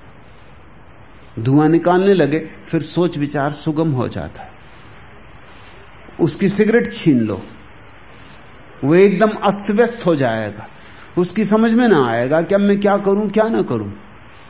और एक आदमी रोज सुबह प्रार्थना करता है। मंदिर में घंटी बजाता है। पूजा का थाल उतारता है। बस एक दिन उसको मंदिर में ना घुसने दो। वो दिन भर परेशान रहेगा। इन सब में कुछ भेद है, तुम समझते हो? सिर खुजलाना या मंदिर की घंटी बजाना, या सिगरेट पीना। जरा भी भेद नहीं। डॉक्टर हरि सिंह गौर को एक आदत थी। यह कहानी उन्होंने खुद ही मुझे सुनाई थी। कि जब भी वो प्रिवी काउंसिल में कोई गहरे मसले पर बोलते तो अपने कोट का बटन घुमाते रहते थे।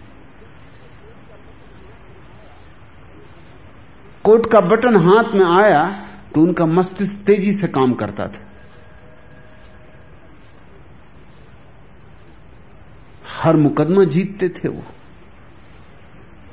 उनका वकील जो विपरीत उनके कई मुकदमे लड़ चुका था और हार चुका था धीरे धीरे ये देख देख के आदि हो गया था कि बटन में कुछ राज क्योंकि जब भी वो बटन घुमाने लगते तब उनकी तर्क, शैली और उनके बोलने का ढंग बड़ा प्रखर हो जाता है। तलवार में धार आ जाती वो बटन ही तब छूते हैं जब ज़रूरत होती साधारणता बटन ही छूते जब मामला बिल्कुल आखिरी चरम अवस्था में आ जाता, तब उनकी बटन पकड़ी जाती। उस वकील ने उनके सोफर को रुस्वत देके उनके कोट की बटन तोड़वा दी। एक बड़ा मामला था। राजस्थान के एक राजा का मामला था, लाखों का मामला था, प्रिवी काउंसिल में। आखिरी फैसले का मामला था। उन्होंने कोट डाल लिया, उन्होंने देखा ही नहीं कि बटन उसमें है या नहीं। अंदर पहुँच गए। मुकदमा शुरू हुआ। जैसे ही बात अड़चन की आई बटन पे हाथ गया, वहाँ बटन थी ही नहीं। एकदम पसीना छूट गया।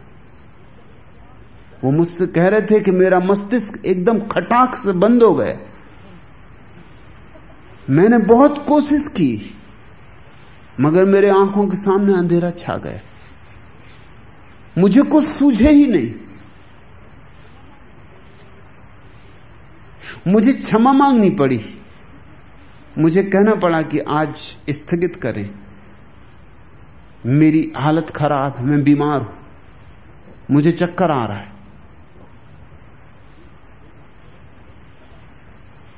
दूसरे दिन जब अपनी बटन लगा के पहुँचा, तब सब ठीक से चला।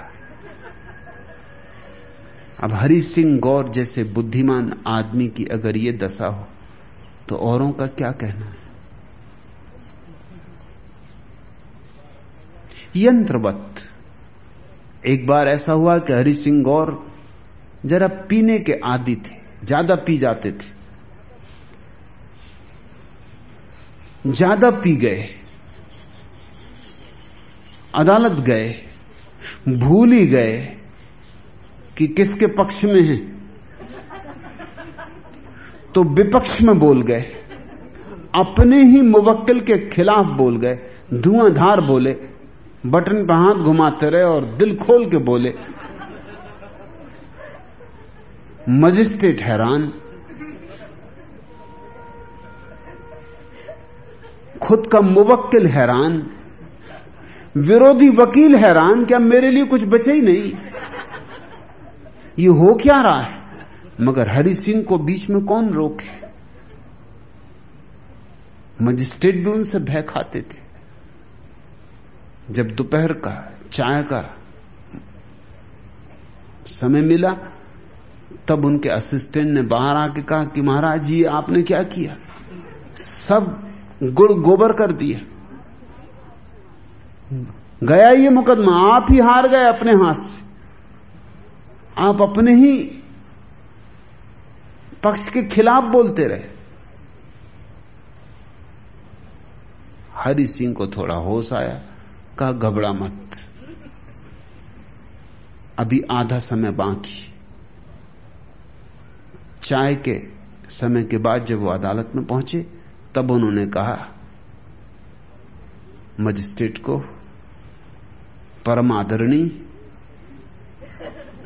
अब तक मैंने वे दलीलें दी जो मेरा विरोधी वकील देगा। अब मैं उनका खंडन शुरू करता हूँ। फिर बटन पे हाथ। और फिर उन्होंने दिल खोल के खंडन किया। वकील या वैश्या, इनका कुछ भरोसा नहीं। ये तो किसी के भी साथ हो सकते। लेकिन मन भी वकील और वैश्य जैसा ही है। इसका भी कुछ भरोसा मत करना। नास्तिक हो जाओ तो ये नास्तिकता की दलीलें देगा। आस्तिक हो जाओ, आस्तिकता की दलीलें देगा। पूजा पाठ करो तो पूजा पाठ के पक्ष में बोलेगा। और पूजा पाठ छोड़ना हो तो पूजा पाठ के खिलाफ बोलने लगेगा। इस मूर्छित मन से तुम कितना भी अभ्यास करो। ये मूर्छित मन, हाँ सुंदर हो जाएगा, सज जाएगा। मगर जैसे मूर्ख को सुंदर पगड़ी बाँध दी, मूछों पर ताव दे दिया, इत्र फुले लगा दिया, शानदार कपड़े पहना दिए, इससे ही क्या होता है? भीतर तो वे वही के वही है।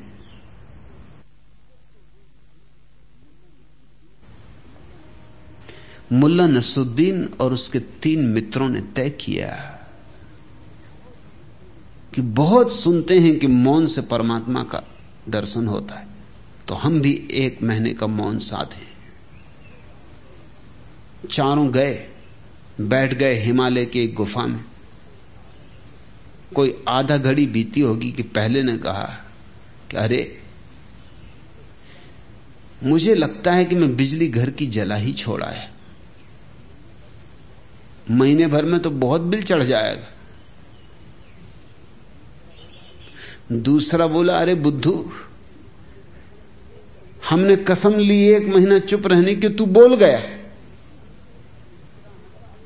तीसरा हंसा, उसने कहा, बोल तो तुम भी गए। मुल्ला नसुद्दीन ने कहा कि, हे प्रभु, हम ही भले। अब तक हम ही नहीं बोले।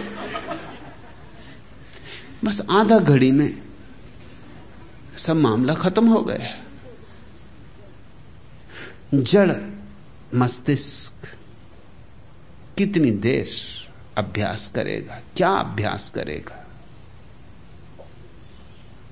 नहीं, अभ्यास से नहीं, बोध से, होश से, जागरूकता से। कृष्ण तीर्थ प्रत्येक कृत्य के साथ साथ साक्षी भाव को जोड़ो। बहुत अध्यात्म जैसा नहीं लगेगा कि श्वास भीतर गई, देखा, श्वास बाहर गई, देखा। ये बायां पैर उठा, देखा, ये दायां पैर उठा, देखा। इसमें बहुत अध्यात्म जैसा नहीं लगेगा। अध्यात्म है भी नहीं, यह विज्ञान है। आत्मा को जानने का विज्ञान है। हाँ राम राम जपा, माला जपी, तिलक चंदन लगाया तो अध्यात्म मालूम होता, अध्यात्म कुछ भी नहीं। तुम सिर्फ़ बुद्धू हो। और तुमसे भी जो ज़्यादा कुशल बुद्धू हैं, वो तुम्हें लूट रहे हैं।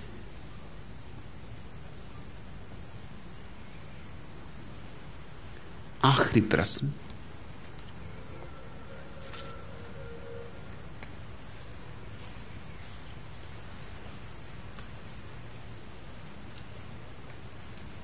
भगवान,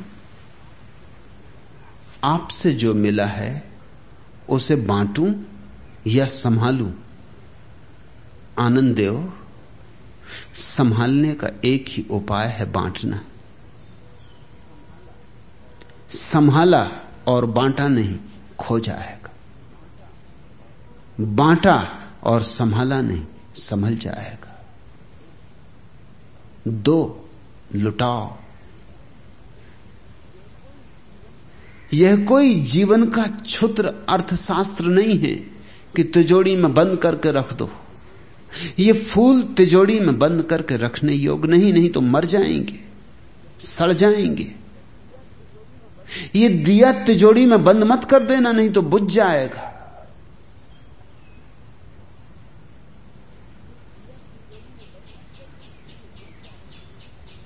बांटो, साझीदार बनाओ। जितने साझीदार बना सकते हो, उतने बनाओ। बेसर्त बांटो। पात्र अपात्र का भी भेद मत करना। हम कौन हैं? जो निर्णय करें कौन पात्र, कौन अपात्र? हम कौन हैं जो निर्णय करें कौन बीज फूटेगा, कौन बीज नहीं फूटेगा? वो बीज।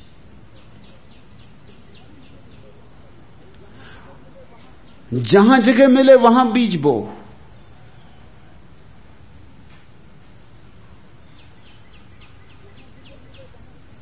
ब्लेवेटस्की। जिसने थियोसॉफिकल सोसाइटी को जन्म दिया। एक ट्रेन में यात्रा कर रही थी। उसने अपने पास एक झोला रख छोड़ा था। बार बार झोले में हाथ डालती और कुछ बाहर फेंकती। आखिर और यात्रियों की जिज्ञासा बढ़ी। फिर वे रुक ना सके। उन्होंने कहा कि क्षमा करें। अकारण आपके कार्य में बाधा देना हम उचित नहीं मानते। लेकिन हमारी जिज्ञासा अब सीमा के बाहर हो गई। इस झोले में क्या है? और बार बार मुट्ठी भर के आप क्या फेंकती ब्लेविटस्की ने कहा, देख लो, झोले में फूलों के बीज हैं। इन्हीं को मैं बाहर फेंक रही हूँ ट्रेन से। उन्होंने कहा, हम अर्थ नहीं समझे, इसका क्या सार? ब्लेविटस्की ने कहा, सार? आकाश में बादल गिरने लगे हैं अषाढ़ आ गया, जल्दी ही वर्षा होगी, ये बीज फूल बन जाएँगे। मगर उन लोगों ने कहा कि क्या आपको बार बार इसी ट्रेन में सफ़र करनी पड़ती? क्या इसी रास्ते से आप बार बार गुजरती हैं? ब्लेविटस्की ने कहा कि नहीं, मैं पहली बार गुजर रही हूँ और शायद दोबारा कभी मौका ना आए। तो उन्होंने कहा, हम फिर समझे नहीं। फिर बीज फेंकने से आपको क्या फ़ायदा? बीज अगर फूल बने भी तो आप तो कभी देख भी ना सकेंगे। ब्लेविटस्की ने कहा यह थोड़ी सवाल है कि मैं देख सकूँ। कोई तो देखेगा, सब आँखें मेरी। किसी के नासापुटों में तो सुगंध बढ़ेगी, सब नासापुट मेरे। कोई तो प्रसन्न होगा, आनंदित होगा रोज यात्री इस ट्रेन से आते जाते हैं हज़ारों। और और ट्रेनें निकलती हैं इस रास्ते से। लाखों लोग उन फूलों को नाचते देखेंगे हवा में, सूरज में। प्रसन्न होंगे। एक ने कहा, लेकिन उनको तो पता भी नहीं चलेगा कि आपने ये फूल बोए बिलेवटिस्की ने कहा, इससे क्या फ़र्क पड़ता है कि वो जाने कि किसने फूल बोए कि वो मेरे नाम का स्मरण करें कि मुझे धन्यवाद दें। वे प्रसन्न होंगे, इसमें मेरी प्रसन्नता है। वे आनंदित होंगे, मुझे आनंद मिल जाएगा। आनंद दो, आनंद मिलता है। आनंद बांटो, और तुम्हारे भीतर आनंद के नए नए झरने फूटेंगे। आनंद देव तुम्हें नाम दिया है, आनंद देव दो, आनंद को बांटो। बरसते बादल, सरसती वायु, पल तन में। बोल रे, कुछ खोल गांठे, बांट कुछ संचय। बांट रे, जग माँगता है आज रस की भीख, भरे दिलो भरे बादल से क्रिया यह सीख। सीख अंतर की विकल घुमड़न बने रसदान, तप्त भावोच्छ्वास, झुक भेंटे धरा के प्राण, लघु हृदय की लहर छूले फैल नभ के छोर, सफल हो जाए यह साध कणकण को अमृत में बोर। बोल ओ बंदी हृदय की ग्रंथियों के बोल। ढाल जीवन धरा उत्सुक है, अधरपट खोल। तड़ित कंपन तेज में बीते न अंतर शक्ति शून्य में ही चुक न जाए सिंधु की आसक्ति। दम्भ है यह उच्च तारे, रिक्त है यह धूम। उतर भू पर प्रणय की हरियालियों को चूम। आज छाले सृष्टि को तू सजल भार उतार।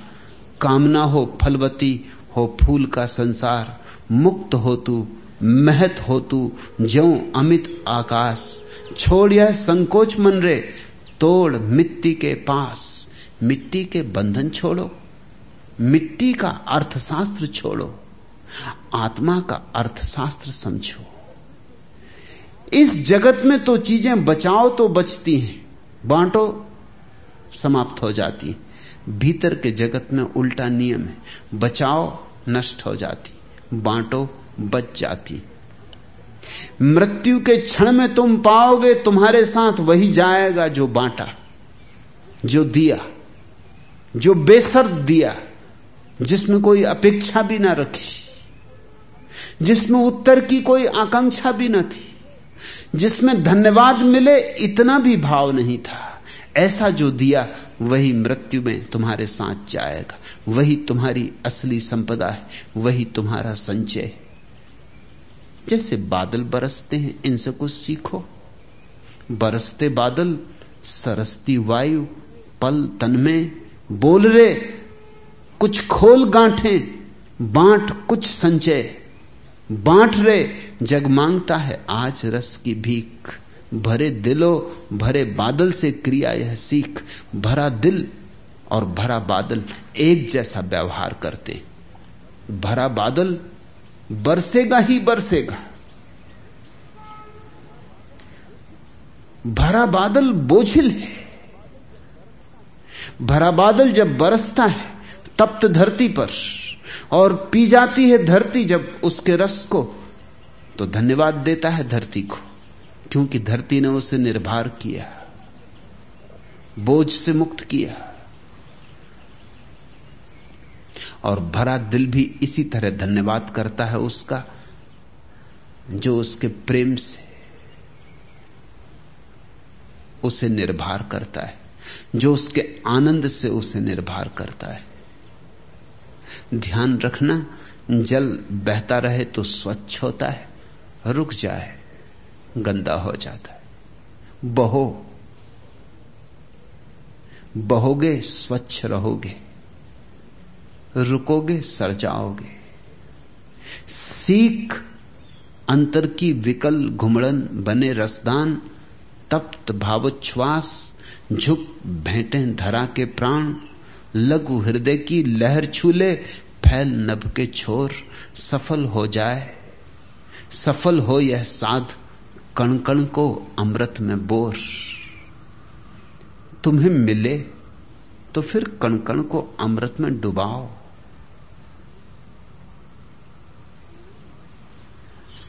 पुरानी आदत है कंजूसी की आनंदेव धन को पकड़ते थे, ध्यान को पकड़ने लगते हो।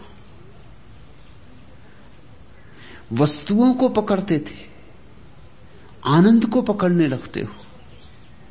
वाह को पकड़ते थे, अंतर को पकड़ने लगते हो। और जो पकड़ेगा, वो बंधन में बंध जाएगा।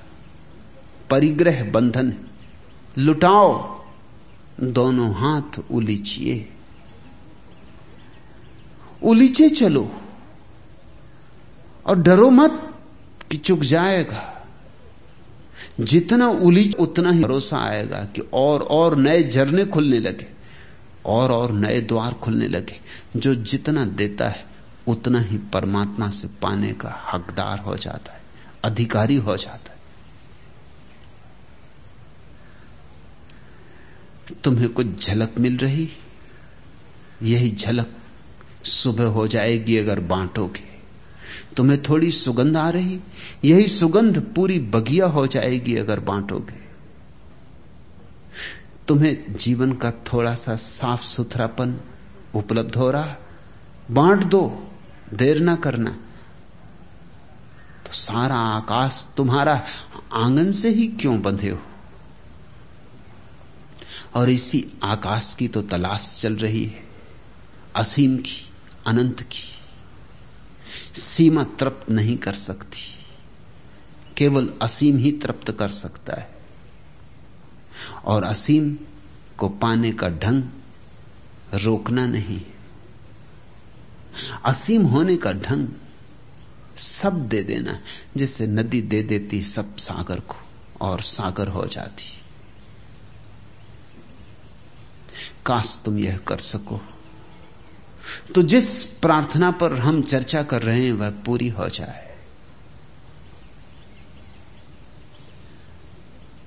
तम सोमा ज्योतिर्गमे प्रभु, मुझे अंधकार से प्रकाश की ओर ले चल लेकिन तुम प्रकाश दोगे तो ही प्रकाश की ओर ले जाए जा सकोगे। परमात्मा तुम्हें वही दे सकता है जो तुम दूसरों को दोगे।